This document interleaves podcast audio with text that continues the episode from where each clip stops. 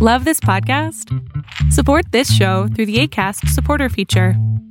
It's up to you how much you give, and there's no regular commitment. Just click the link in the show description to support now.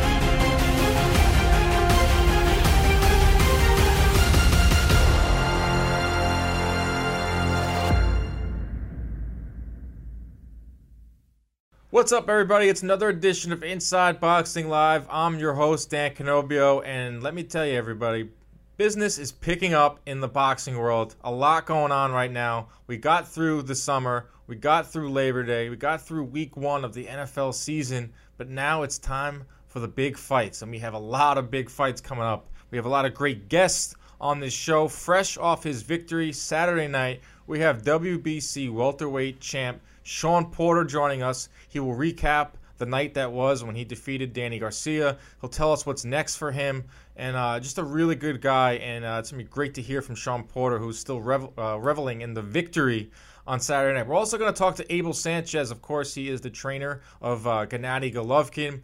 Uh, Abel will is liable to say anything, so you want to stick around for, for that one uh, as we get into Triple G Canelo Fight Week. There's a lot of stuff to get to. Boxing is really picking up. We have uh, Triple G Canelo this weekend. Followed by that, we'll have uh, overseas on DAZN. You will see Anthony Joshua going up against Povetkin in a heavyweight title match. You always have to watch what the heavyweight division uh, is up to. So a lot to get into today a lot of news and notes, a lot of swirling things going on in boxing. We'll start off with what we saw on Saturday night at the Barclays Center. I was there ringside doing my CompuBox thing. I was counting uh, a Porter, so I had a very close eye on Shawn Porter uh, all night long. I mean, the vibe in, in Brooklyn was was tremendous. And uh, before the fight even started, I was able to sit down with uh, Mauro the uh, famed broadcaster for Showtime Boxing. We did a 20 minute podcast that's on iTunes right now.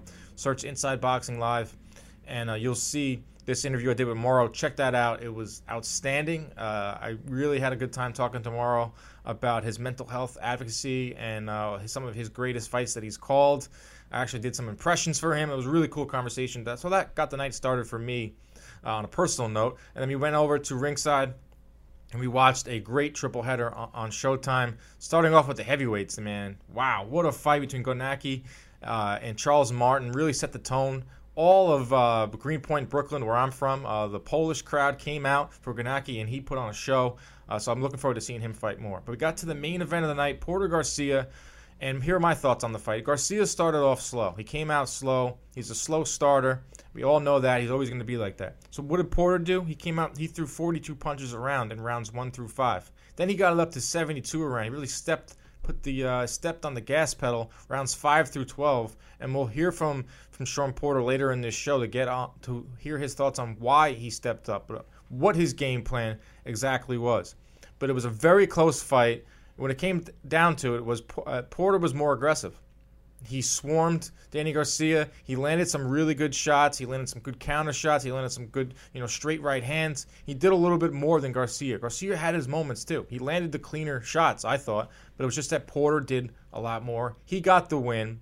Shawn Porter. He is your new WBC welterweight champion. Afterwards, Errol Spence jumps into the ring, and I love this about the PBC. The thing I love about the PBC, and they got a new deal with Showtime and Fox. We'll talk about, but the thing about PBCs, they're fighters. They're they're they're ringside. They're having a good time, and you will see this. You will see a guy like Errol Spence hop into the ring, who get into the face of Shawn Porter, and it gives the fans something to look forward to. So that's what we're going to see next, most likely. We'll get Shawn's thoughts on that. We'll be see Shawn Porter versus Errol Spence in uh, early 2019. But we got to get to the, the main reason why we're doing this show today. That is Triple G Canelo Fight Week. We've got Abel Sanchez on the show. We're also going to give you our official keys to victory for uh, one for Triple G, one for, for Canelo, what each fighter needs to do uh, to win the rematch. So a lot to get to here. We got Shawn Porter, we got Abel Sanchez.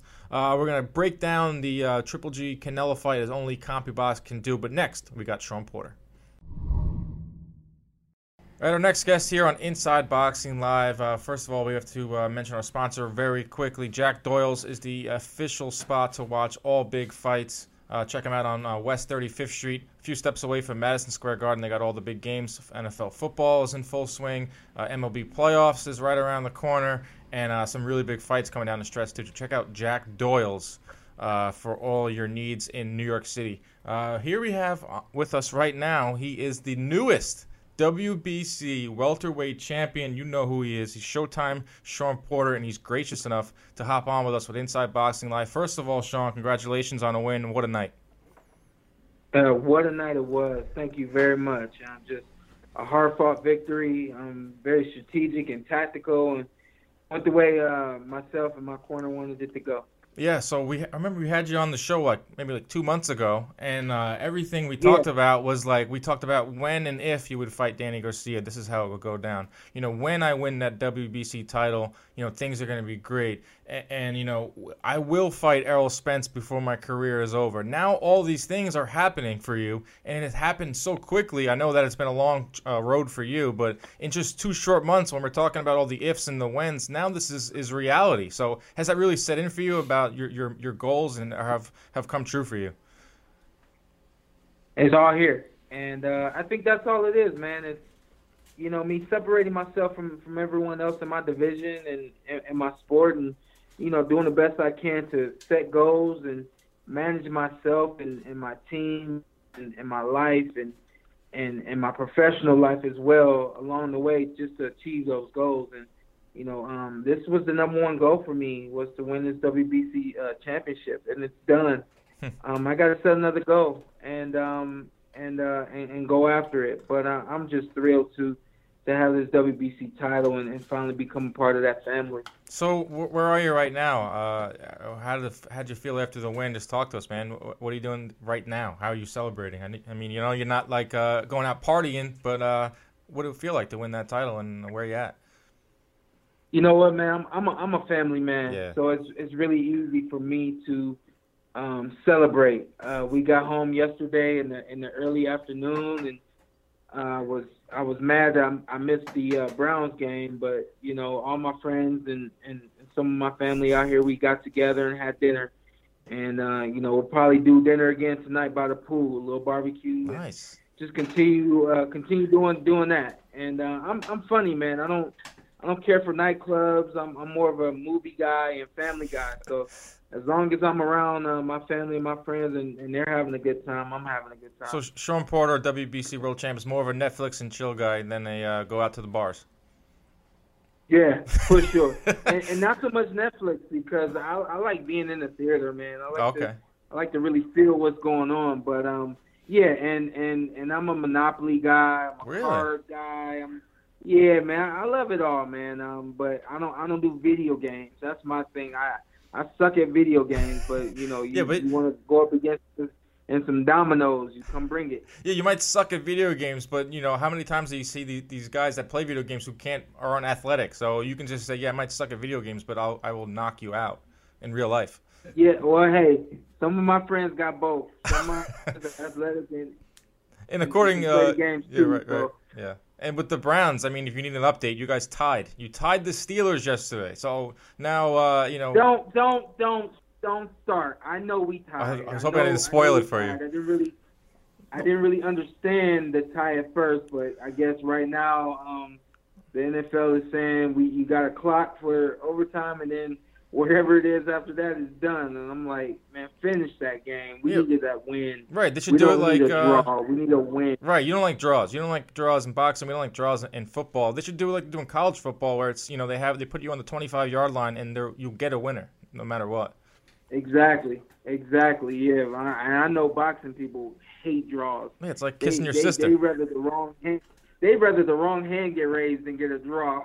yeah, I mean, oh, that's we're seeing that with, with Triple G Canelo, and I'll get your thoughts on that a little later. But you know, I was ringside, I was doing the stats, uh, doing the CompuBox. I was actually counting you, so I had a very close eye on what you were doing in there. But when Jimmy Lennon Jr. read the decision, I actually heard the winner beforehand because they announced it in our headsets for production purposes. So I knew that you won the fight nice. before your hand was raised. Nice. Yeah. So I wanted yeah. to just like zone in on you and your reaction afterwards, and uh, you know when he when he read out and your winner, the new WBC champion, Showtime Shawn Porter, you know, you didn't throw the hands up, you didn't jump up and down. It was almost like a smile on your face, like a sense of relief. So take us through that. Is that what you were feeling? Take us through right when Jimmy Lennon read your name, what your feelings were.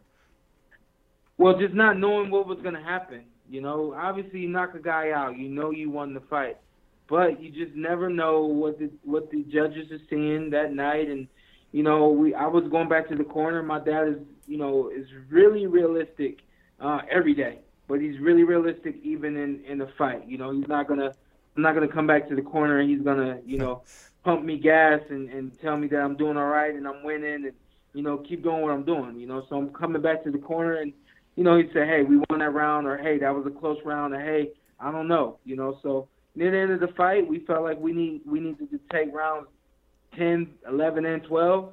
I feel like we did that, but even still, yet and still, when we were getting the gloves off, it was kind of that moment, you know, that feeling of we don't know what's going to happen. So when I'm standing there and I'm hearing Jimmy Lennon do his thing, and then he says, you know, and the new WBC champion of the world, all I heard was and I said, "Oh my God, I cannot believe this." That's awesome. It was so what a what a feeling, man. I don't.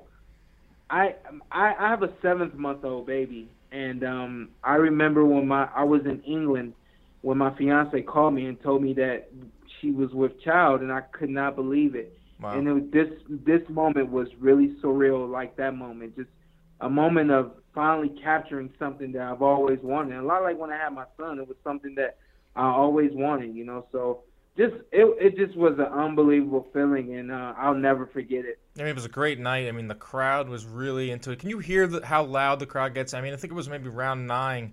Uh, you actually threw like your your career high, 96 punches, but you guys were trading in there, and the crowd was just unreal. So do you hear that? Does that give you adrenaline? You know, just talk to us a little bit about that. Oh yeah, it definitely pumps me up, and and I and I always make sure that when the crowd is screaming that it's something that I'm doing and not something that's happening to me. You know, so yeah. I do know that there were times where he may have swung and missed, and the crowd yelled. There were times where he swung and he hit me. It was wasn't the the hardest or the cleanest shot, but the the crowd screamed again. You know, so I just I really didn't want the crowd to um, be a factor for the judges. I right. wanted everything that was happening in the ring to call the judge to to cause the judges to do what they did, and I do. I think the judges did the right thing uh, on Saturday night. Uh, eight four uh, score from one judge, and then seven five from the other two judges. I, I feel that those are the correct scores uh, for the evening. Yeah, those, the judging was really good. I mean, the crowd was good, like like I just said. I mean, it was a pro Danny crowd heading in, but at the end, I feel like you won over a lot of fans. And the most the thing I know, I'm from Brooklyn, so I know you know the kind of the, the heartbeat of the crowd. And I've been to Barclays for a lot of fights. They just want to watch a really good fight. I mean, they yeah they might have their guy when they head in there, but if they get their money's worth, which you guys certainly did, they're gonna stand up and they're they're gonna applaud both guys. So props on that. But I actually want to talk about, you know, some of the numbers and the nuts and bolts from the fight. You know, we throw around the numbers. The first few rounds didn't seem like you were letting the hands go as much. I think you were averaging 42 punches thrown around for the first four uh, rounds of, of the fight. But then from the fifth round on is when you really stepped on the gas. We had you averaging 70, 72 punches uh, per round from rounds 5 through 12. You threw a career high 96 punches in round number 8, like I just talked about. What exactly was the game plan heading in? And also, what adjustments did you make in there with uh, Barry Hunter and your dad? Sure. Um, the game plan was to, to box him from the outside, uh, try to get him to come at me and be first, uh, knowing that not just from what people say, but watching it firsthand and watching it on video. He's a he's a good counterpuncher. Not only that, he throws the counters that you don't expect, you know, and he throws them when you don't expect them. You know, you you're right there in his in his face, and then here comes a hook. You're right there in his face, and then here comes a right hand. You know, so we wanted to take that away from him. We wanted to try to make him be first. We wanted to try to um, get him to come at me so that we could kind of, I guess, for for the, the lack of words, kind of become more of a, a counter puncher per, wow. um, you know, but but also you know be first as well. So I I think for you know rounds one through maybe four or five, maybe even six, You see me bouncing a little bit more. You see me trying to work from the outside more. Yeah. You see the feints that you that you're used to seeing, but you don't see the punch output that you're used to seeing. You don't see the aggression Mhm. that you're used to seeing. Um, one word that that really stuck with me throughout camp and and even in the fight, Barry Hunter kept saying you got to disarm him. And basically, what um, what Barry meant by that was take away from him what he does great. So if you give him counters to, to give him something to counter, he'll counter you. You know, Right. so we wanted to try to make him be first, disarm him, take away from him what he does well with his counter, and then um, you know near the end of that fight, um, uh, Barry Barry said you got to go after him, and then my dad mimicked that. My dad's like, you know, Shawn, you you really got to win these rounds. You got to win these rounds, and I said, is it time? And they said, oh yeah, it's time. Go get them. That's and, awesome. Um, basically, we yeah, basically we knew that at some point my um, endurance and and and my uh, conditioning would take me to a level that he wouldn't be able to go to, and um, you know, just a blessing from God. It happened that way. Yeah, I mean, did you fig- figure out like maybe those first couple rounds he wasn't throwing a lot of punches? So obviously you said your game plan the first, you know, maybe five six rounds was to let him come to you. Were you surprised at his low output too? That did that kind of creep into your head like, oh man, like he's not coming at me. My game plan was to let him come to me. You know, did you were you a little bit surprised that he wasn't throwing his hands early on either? No, not surprised at all. Uh, we knew that he wouldn't have a, a high output. We knew that he is a slow starter um, throughout the course of a fight. Mhm. Um, not that it takes him rounds to warm up, but he's just not a he's not a high uh, out, uh, punch output guy kind of guy, and uh, and he's not really gonna go after it, you know. So and, and it was you know uh, also understanding that you know this guy knows that I'm gonna come after him. Give him something else to, to, to think about, you Right. know. So it was it was just as much a, a a mind game as it was a physical game uh, Saturday night. Yeah, I mean, when did you add Barry Hunter, and, and what was the thought process in there? I know you worked with your dad forever. And first of all, congratulations to Kenny Porter. He took home the uh, coveted WBC trainer's belt. I saw that around his shoulder. So you guys have uh, two belts in the family now. First off, and secondly, getting Barry Hunter involved in the camp. I mean, talk about a star-studded uh, a corner. You got your dad, who's known you your entire life, and you guys have a relationship that's been, you know, documented everywhere. It's it's, it's great to see that. But what did Barry Hunter bring to the table this time around? Definitely a, um, a Hall of Fame corner. Even Hal Chernoff is a uh, cutman from, Oh, from yeah. Maryland, but he's been in the game for a very long time, and uh, I'm sure he'll be he'll be in the record books uh, as well. But um, my dad brought in Barry about three weeks left to go into camp, um, basically for my peak week, um, so that Barry could um, give his insight on Danny, so that Barry could see me work. Barry's never been, um, well, not that he's never been, but Barry's only been in camp with me, but for a, a couple days. Barry's never been in camp for a week or even like this time around two weeks. So it was really a, a opportunity, a great opportunity for Barry to see me work and for us all to work together um, before the big night. Um, most times when Barry's been in my corner, it's only been on the big night, and Barry's known me since I was 10 years old. You know, so even though um, you know it's new to everyone else, we've been working, you know, with Barry for a very long time, and Barry just brought a very great, strong, um, intellectual uh, dynamic to to the duel that my dad and I have, and it, it really worked for us um, tonight, and I'm sure something that we'll move forward with as well. That's great. I mean, you hear of the, the father and son tandems, and they're first of all they're hard to separate. You know, everyone has their opinions on the father son trainer relationship. Just to bring in an outsider, always thinks that I always think that helps. You know, especially a guy with the pedigree uh, of uh, Barry Hunter. But now I got to get to the million dollar question here. Errol Spence hopped into the ring. He kind of did what you did Danny Garcia. That's the cool thing about PBC is that you know all the fighters are in the crowd, and uh, that's a whole other side story. They were they were acting crazy in the front couple rows during the fight on Saturday night. But you know Errol Spence jumped into the ring. He got in there. He said what he wanted to say about challenging you to a fight. You said that it's the easiest fight possibly to be made in boxing right now, which I kind of agree with. Has there been any discussion since you said it's such an easy fight to make? Has there been any talks of that? You know, I know you want the fight. What can you give us between you and Errol Spence? It's the easiest fight to make in boxing because Errol Spence and Shawn Porter are a lot alike. We're both we're both very competitive. Um, we both uh, love getting in the ring and, and boxing and, and doing what we're doing, making people scream. And we both um, have that heart to to do whatever it takes to win and, and virtually be unstoppable, no matter who it is. You know, so um, you could give him a list of names, and he'll throw the list back at you and say, "I don't care. Whoever y'all tell me to fight, that's who I'm going to fight." And I will do the exact same thing. If you give me a list of names, I'm not gonna write down this guy first, that guy second, and that guy. I'm gonna throw the list back at you and say, hey, you guys tell me who I'm fighting, and that's who it's gonna be. You know, him and him and I both. We're very old school, in the, in the simple fact that we know the money is gonna come, and we know that the fame is gonna come. It's just a matter of us getting in there and doing what we got to do to compete and win. And so for that for that fact alone, the fight is going to be the easiest fight to be made.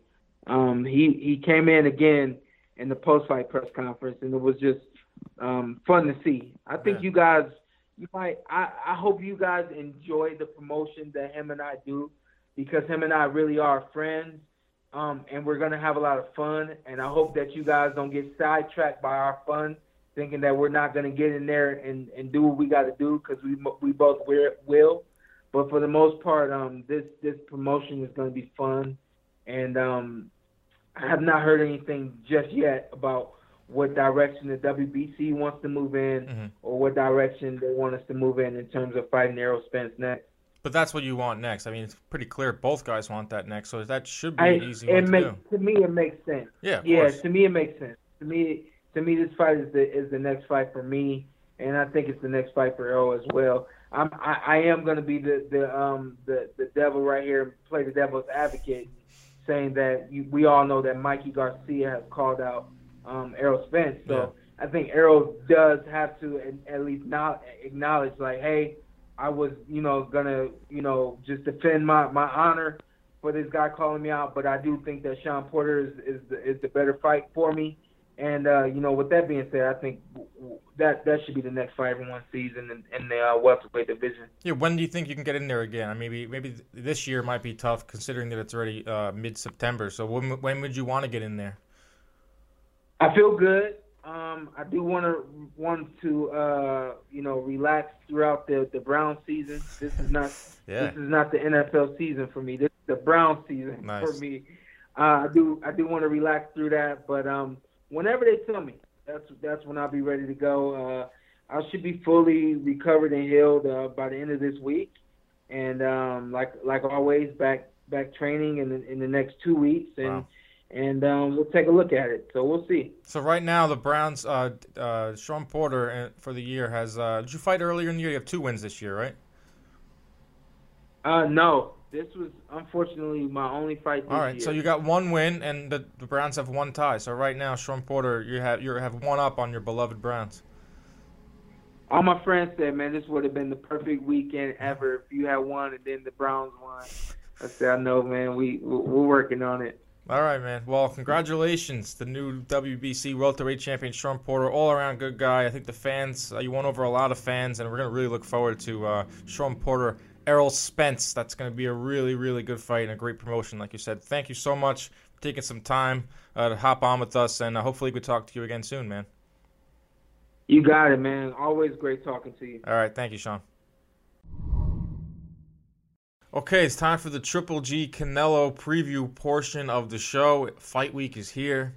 It's been a long time coming, this rematch. Uh, you know, both sides have been chirping you know, you got Abel Sanchez, who we'll have on the show in a little bit. He said a lot about Canelo and his team. Uh, you have Canelo on his side. He's chirping too. So finally here, where fight week is upon us, we're gonna actually talk about the nuts and bolts right here. Here's this is right here is our uh, CompuBox keys to victory for both fighter. We'll start with Triple G, Gennady Golovkin, and it's pretty easy for, for Triple G.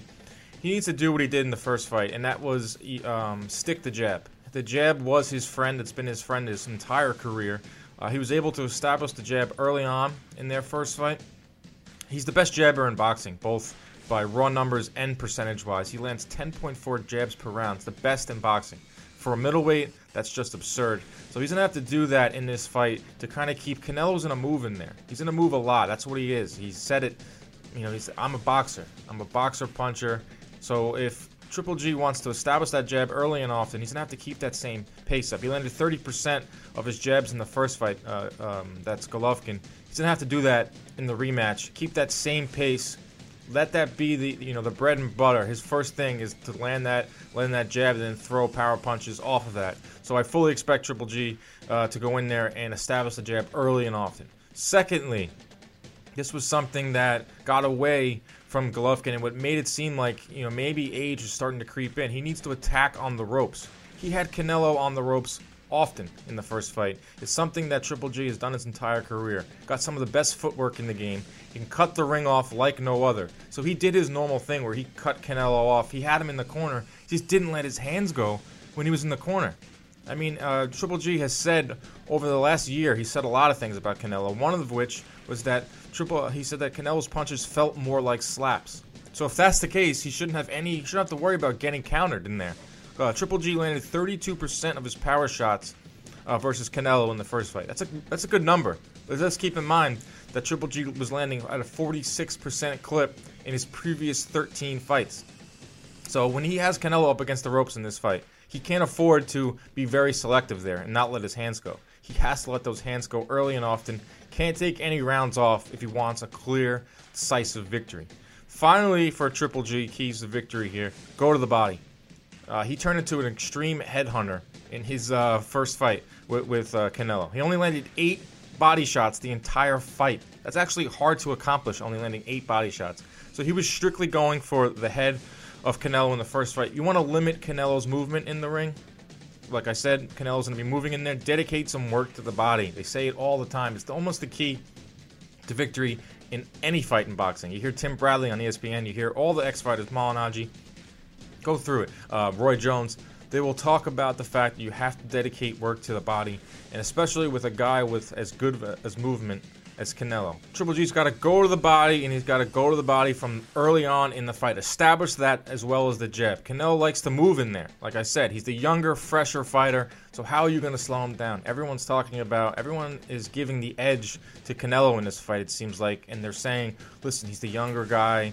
Age is on his side. He can deal with ring rust a little better than an older uh, Gennady Golovkin. So what do you do for a, a fresher, younger fighter who's going to go in there and he's going to move? You have to slow him down somehow, and the best way to slow down a fighter is to go to the body.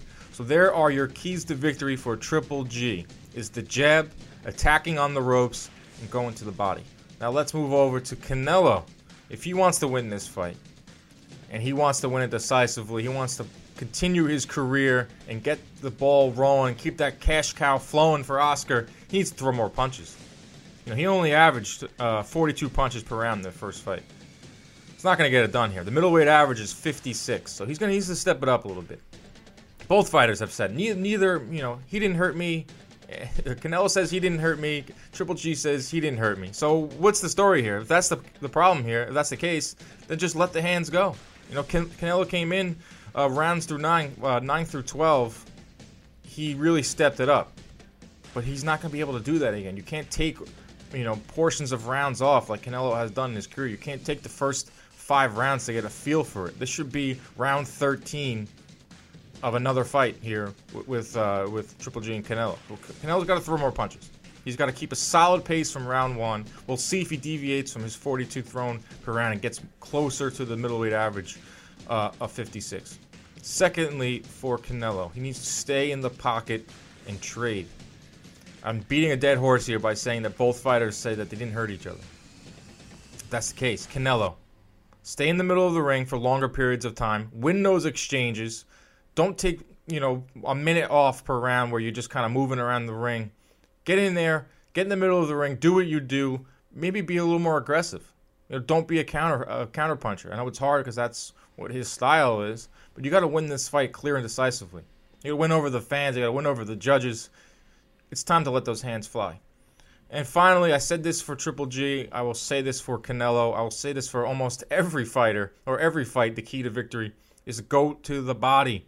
26% of Canelo's landed punches in the first fight were to the body. Very good number, 26. Let's keep in mind that Canelo was landing at 40% body shots in his previous six fights. So I'm trying to wonder why did those numbers go down? It's not like Golovkin's going to be moving in there. He's going to be almost like a stationary target in there. Go to the body, land those punches, get yourself a win. So there it is. Your keys to victory for Triple G. Your keys to victory for Canelo. We'll see if they listen to me, and uh, we'll see who wins on Saturday night. All right, before we get to Abel Sanchez, I have to tell you about Jack Doyle's restaurant and bar located on uh, West 35th between 7th and 8th Avenue, right a few steps away from Madison Square Garden. It is the place to watch all NFL games, all MLB playoffs, big fights. And on uh, this Saturday, if you go over to John Sullivan's, which is their sister bar on 210 West 35th, you can watch Triple G versus Canelo. They are not charging a cover charge there, so you can just walk in, uh, have some drinks, and watch a what should be a great fight. And with that, we'll bring in uh, Mr. Abel Sanchez. He is the uh, trainer of Gennady Golovkin. Uh, Abel, thank you so much for coming on Inside Boxing Live. Oh, it's a pleasure. Thank you for having me on. So take us through, and I, you've been with you've been with uh, uh, Gennady for, for such a long time now. Can you just take us through the, the normal fight week from a Monday through Friday? You know how you're getting your guy ready for, for battle. Well, he's uh, he's ready uh, to fight now. His weight obviously is not where it needs to be. He's about uh, three pounds over uh, for uh, for Friday's weigh-in. But uh, we come to Vegas. Uh, we just arrived this morning. Uh, he'll have uh, regular meals, um, and then we'll run in the evening uh, uh, somewhere here in the city. Uh, he'll rest uh, during the day. Tomorrow he'll do the same thing. He'll eat uh, breakfast, have some uh, dinner, and then we'll run just to maintain his weight and drop it down to the to the limit, to the 60 pound limit. Mm-hmm. But uh, it's uh, the training's already finished. Uh, all the hard work is done. All we're trying to do now is maintain the weight and let his body rest. Yeah, there's there's so many factors that go into a big fight, and you know the first fight was Gennady's first fight in Las Vegas. Do you think the fact that now he's a little more acclimated? I know he's been to Vegas a bunch of times for other fights, but the fact that now he can get into a, a fight week routine once again in Las Vegas, do you think that that helps uh, your guy? Uh, you know, actually, it, it's the same ring. It's it's the same situation. We have a hotel that we're staying in. Uh, it's the same as if it was in New York or in San Antonio or wherever. Uh, the only difference is a little hotter here. Yeah. Uh, I think the, the what was uh, was the hardest to get used to or get accustomed to is that we've never fought in front of these uh, these commissioners, these uh, judges, and and that. So it, it's a little bit different because they don't know us. And there was some controversy in the last one because of that, I think. Yeah. But uh, hopefully this time uh, it's an even playing field, and, and, and we can do what we should have done the first time is knock his ass out. now, were you, are you happy with the uh, the ju- the first of all the referee? Are you happy with that? Are you happy with with the judges and all that? That was squared away, I think, maybe like two weeks ago. I know you had some say in that, but I'm sure uh, the Triple G side is ready to move forward with what we think should be uh, some nice, clean judging, right? Yeah, I think both sides are very are extremely happy, and I think the commission is happy. Steve Weisfeld is probably the most respected, most honest judge. It hasn't had any kind of controversy uh, in the world, actually. Uh, Glenn Feldman is, a, is an exceptional ref, uh, judge, and, and so is Dave Moretti. Mm-hmm. Uh, these are guys that have been consistently, uh, I'm not going to say uh, even with everybody, but they've been consistently uh, the guy that wins is the guy that they that, that they have winning. Mm-hmm. Uh, the referee is is a guy from out of this state. Uh, he's a referee from uh, New York, so it's it's, it's nobody that we've. I don't think we've worked. Uh, he's worked any of our fights or Canelo's fights. So again, it's it's it's all mutual. Uh, it should be fair, um, and I think the fans will like that because whoever wins is going to win. Yes, that's right. We need a nice, clean decision. We need one victor to raise their hand, not both guys. No more draws. But how is this fight going to be different? Is this going to be like the 13th round of the first fight, as they say, or is this going to be the first round of a new battle? I don't think it's going to be the 13th round. I think that uh, these guys, because of the controversy and because of some of the things that have happened and have been said, they're very upset at each other. Uh, the camps obviously are very, um, very antagonistic towards each other. So I believe there's, there's some bad blood, and, and, I think it's a new battle. I think that they're going to go at each other and, and, try to prove a point. Uh, I hope that's what it is because I think the fans will then uh, enjoy a great fight. Now in the ring, let's talk a little of the hard stuff here. Will Triple G, you know, you say that I saw this this press release you put out today with the ginger snap. Got a nice laugh out of me. I thought that was very clever. But the one thing in the first fight that uh, Triple G, he only went to the he didn't go to the body that often. I think he, we had him landing eight body punches uh, in the uh, the first fight. Do you is that something we're going to see more where where Triple G kind of targets the body? Well, I think that Canelo's a body puncher too, and he didn't go to the body no, he didn't. either. He didn't. Okay, the, the problem is that when you have somebody running from you, you have somebody that's not trying to engage. You're having somebody that's just trying to survive and not necessarily win a fight. It's difficult to go to the body. You're going to be reaching. You're going to be doing things that are not are not natural. Um, if uh, Canelo chooses to do what he's been saying he's going to do, and that's to try to knock Golovkin out, then I think they're going to be at range, and both guys are going to land body shots, and both guys are going to land head shots, and I think somebody will go down. Uh, if not, uh, if Canelo doesn't is not true to his word, then it's going to be difficult for Gennady to be jumping and lunging at him to try to hit him with a body shot when the guy's not there. Now there were a lot of times in the first fight as well when when Gennady had had Canelo up against the ropes, and a puzzling uh, thing about that fight was that he didn't let his hands go like he normally does. I mean, he's great at cutting off the ring, great at uh, fighting with angles, but when he had Canelo up against the ropes, wasn't his normal, you know, letting off a lot of punches. You know, why do you think that was, and, and what can is that something that you guys worked on uh, for this upcoming fight? That's something that we worked on. Yes, uh, you're absolutely right. That some of the some of the uh, things that we wanted him to do, he did not do in in in, uh, in the last fight. So we're we're hoping that we're able to. Uh, to do the things that we practiced in the gym, mm-hmm. uh, and that's one of them. Uh, to go a little more uh, when he's got him up against the up against the ropes and in in position to be able to hit him. Yeah. Now the fact that that uh, Gennady is, is one year older. I mean, uh, Canelo has hasn't fought in a year because of the suspension. You know, Triple G got some rounds in, in, in May with his with his win. Now, do you believe in in ring rust? And who do you think will be the fresher fighter? Do you think the advantage goes to your guy because he was in there in May, but he's also a year older, or you got Canelo on the other side, who you know who's been hasn't been in the ring in, in 12 months? I think that, I don't think there's an advantage. I think uh, 12 months is not really that long mm-hmm. a time for for um, uh, ring rust, I guess, as, as you call it. Yeah. I think that uh, there, there will be obviously some some kind of uh, hesitation at the beginning, just because it's been a year for Canelo. But uh, I think that if if the fight gets going like it's supposed to, then then it may uh, it may it may uh, it may end up uh, being the kind of fight that we expected the first time uh, once they get going because they do know each other so well after right. 12 rounds. Yeah. So these the war of words that you talk about, both sides do not like each other. It seems like it isn't just like fluff for promotion. Like I really think there is some bad blood w- between both camps, and you know you've been at the center of it with a lot of your quips, and you know I love them. I to be honest with you, I really find them to be entertaining. That some of the things you say, and there hasn't been the biggest promotion uh, for this fight. So I mean, you've done a lot of work to get the pay-per-view sales up, to get some some awareness around there. But there are people out there that say that you were trying to goad uh, Canelo into a fight that wouldn't be his style, kind of the stand in the middle and trade, which would benefit uh, Gennady. Do you think you're doing it for that reason, or do you really think that these two are going to come out and stand in the center and trade? No, I disagree with that premise because if you look at 40 some fights that Canelo had, he was the attacker. Mm-hmm. He attacked against Lara, he attacked against Mayweather, he attacked against Angulo, he attacked against Khan. He wasn't holding back. He was the attacker. He was that Mexican fighter going forward and throwing bombs. So that he chose to be Lara or Mayweather uh, in the, or, or Rigondeaux in, in our fight, that was a change that he made. Uh, it yeah. wasn't something that we made up. Uh, I just hope he fights the best fight that he can fight, and and he does what he does best. But he tries to win instead of just trying to survive the 12 rounds.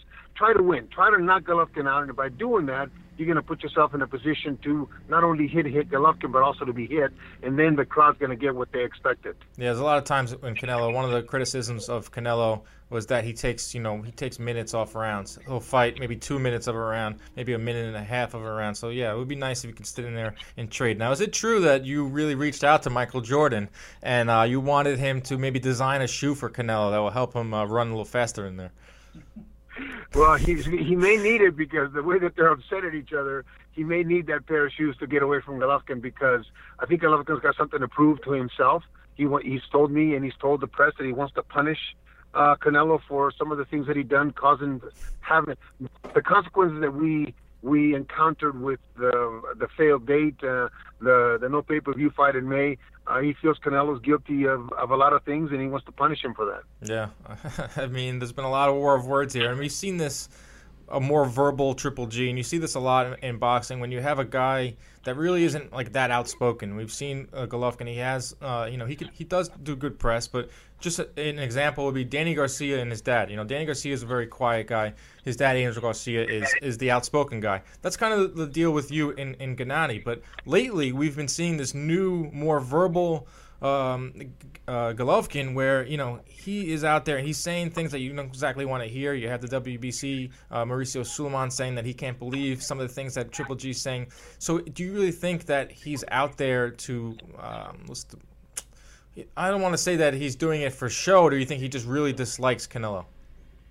he dislikes Canelo. I think just like if you remember the Curtis Stevens fight when Curtis was doing all those yep. cemetery plots and all those things, yeah. he was verbal with him, not as much, but he was verbal with him because he felt that he was being insulted. He felt that he was being uh, put to the side. He's being, uh, and and then with the positive test and with all the controversy that has happened, he feels that he's being stepped on. So he's being vocal because he's upset, just like he was in the Curtis Stevens fight, just a little or I shouldn't even say a little, mm-hmm. a heck of a lot more. Yeah. Now, okay, so let's just say there's a fan right now who's on the fence about ordering the pay per view, and uh, since you've done such a good job helping promote this fight, what would you tell that fan? I'll tell that fan to tune in and buy it because I think that you're going to see a classic fight.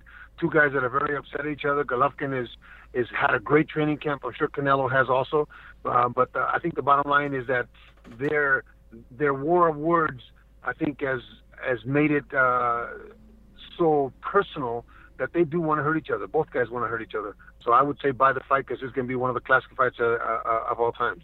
Abel Sanchez, thank you very much for joining us here on Inside Boxing Live. Uh, the, I wish you luck on Saturday night, and we hope to talk again soon.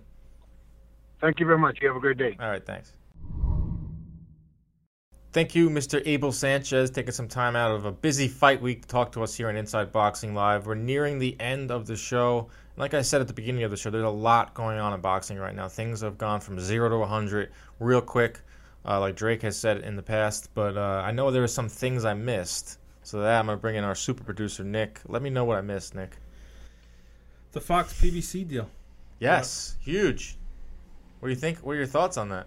It's another another network in. The PBC gets to do the old flipperoo, yeah. and uh, they get money now instead of laying money out, so yeah. their investors probably happy. Yeah, but I, mean, uh, I was there on good. Saturday night at the Barclays, and the PBC people were super excited. There was an extra bounce in their step because they're like, "Hey, did you hear about the Fox deal? Did you hear about the Fox deal?" And talking to like Brian Campbell, Dan Rafael, uh, some of the other, like Chris Mannix, uh, Adam Abramowitz. You know, it's like good competition is good, right? I mean, you, the best. You're going to see the best. You're not see the best fight the best. You can see the best of each stable fighting each other, but you're going to have to up the ante for these shows. Which at least that's what I think, Nick. Well, I mean, we were talking about it off air, but it it uh you know it creates sort of these four leagues now, yes. just like what what you know MMA. You got the UFC, you got Bellator, you got PFL. It, it's getting to that point where the top rank top rank is a league, Golden Boy is a league, Matchroom because they're not. It's going to be very difficult to fight each other. I mean, it's interesting to see how they how they work it. I know Top Rank and Golden Boy made it work with Lomachenko Linares, and maybe there's something that can be done between you know you borrow a fighter for one fight, we borrow a fighter. Yeah, it's got to be that. Fight. It's got to be. It that. has to be because yeah. there's no other way that it it can there's more boxing, but it's more uh, you know separate than it's ever been. I tweeted this out earlier in the week when I heard this news. It's a good time to be a fighter right now. There, there's so much money being thrown at these these networks and these promoters. These fighters are going to get paid. They deserve to get paid, but there it is a great time to be a fighter who's maybe like on the fence about if they want to change teams or change leagues and everything. Another thing is the budgets for all these these um, these networks and these promoters. So the f- supposed Fox uh, PBC budget is going to be close to 60 million. Uh, Stephen Espinoza is on the record saying that the Showtime uh, budget is 60 million. So that's 120 right there. DAZN is reportedly has 120 million dollar budget. And you throw in what ESPN's budget is with Top Rank, it's got to be close to 50, 60 million. You throw in what HBO's budget is these days. We all, we all don't know what their budget is, but they are still a player. You throw in all the other smaller uh, shows and everything. You're looking at close to a 400 million dollar budget right now for the complete sport of boxing, which is crazy because they're going to be throwing out some big dollars at these fighters. We may not see a Terence Crawford fight and Errol Spence anytime soon, but we're going to see a lot of high profile PBC fights, high profile matchroom fights, and the fighters are going to get paid, which is the most important thing. Yes, always important. Moving on, Pacquiao is threatening to sue Top Rank. Yes, I saw that this morning. I opened up Instagram and I'm you know expecting to see some Instagram models, some friends, some uh, weekend things people did over the weekend, and I see uh, Manny Pacquiao post like a like a official statement that I am threatening a lawsuit against Top Rank because they haven't paid me for my fight with Lucas Matthysse. It's just another saga and the ongoing headline wars of what is now Manny Pacquiao's career at this point. Yeah, I mean it makes you. Th- makes you uh, more and more likely that Pacquiao goes with DAZN. Yeah, I mean, Khan. I mean, Khan just fought, and you know, Saturday Khan night. being Khan got knocked down, hit the deck, got up, back up, and won. and won. Yeah. So yeah, we can potentially see now Pacquiao fighting on DAZN, which I predicted a few weeks ago. I mean, it doesn't look like he's going to be fighting on, on ESPN. Or another thing we, this could be is a little posturing on on Pacquiao's uh, part. We don't know the other side of the story. You know, it's quick. People are quick to say the promoters are slimy and shady. Bob Arum, you know, he's shady. He hasn't paid Manny. They've been, he's been robbing him for years. But you know, maybe uh, he owes money to, to Arum, and that they're not paying him. Who knows the full story here? But it is interesting to see what is now a, a relationship that has gone to, down to legal stuff between Pacquiao uh, and, and Top Rank. And I, my prediction, I think you agree with me here, that Pacquiao versus uh, Khan is looking more likely for DAZN. I think so. All right, what else you got? I think finally, uh, quick, we have about a minute and a half left of the show. Canelo Triple G prediction. All right, yeah, big fight coming up this Saturday. We'll be uh, working the CompuBox keys. I've been going back and forth on this one, and uh, my official prediction this is not the CompuBox prediction, but this is me, Dan Canobbio's prediction for this one. I see Golovkin winning a majority decision. I think there's going to be more action in this fight from the opening bell. I do believe what uh, Abel Sanchez said that it's not going to be uh, the, the 13th round of the first fight. It's going to be a whole new fight, and both guys are going to come out with different styles. Golovkin's going to win those exchanges a little better. He's going to cut off, cut them off, and he's going to land more body shots. And I think uh, Golovkin comes out on top in a majority decision. What do you think, Nick? I'm gonna agree with that, and I'm not gonna. We, this isn't a debate show. One has one side, one has the other. yeah, what do you have? I, like, I like, think, uh, pardon my take. yeah, yeah, yeah. I'm not Max and, and Stephen A. Smith. I, I think Triple G, Triple G wins this. Uh, I just think he's just. I think he's just. He, he's too big. Too too much bigger than Yeah. than Canelo, and uh, I I think he he's gonna go to the body like like he does. It's. I don't think it's going to be the same as the as the first fight. So Will there be a uh, knockdown? Will either guy hit the I don't think anyone's going to hit the Yeah, I canvas, so but either. it's going to go to distance, and I have Triple G winning. All right, that's the show. Special thanks to Abel Sanchez for coming on. Showtime, Shawn Porter. Great job out of you, Nick. As always, we'll be back next week. We're going to have a special edition of the show. We're going to recap Triple G and, and Canelo with some big time guests. We'll see you next week.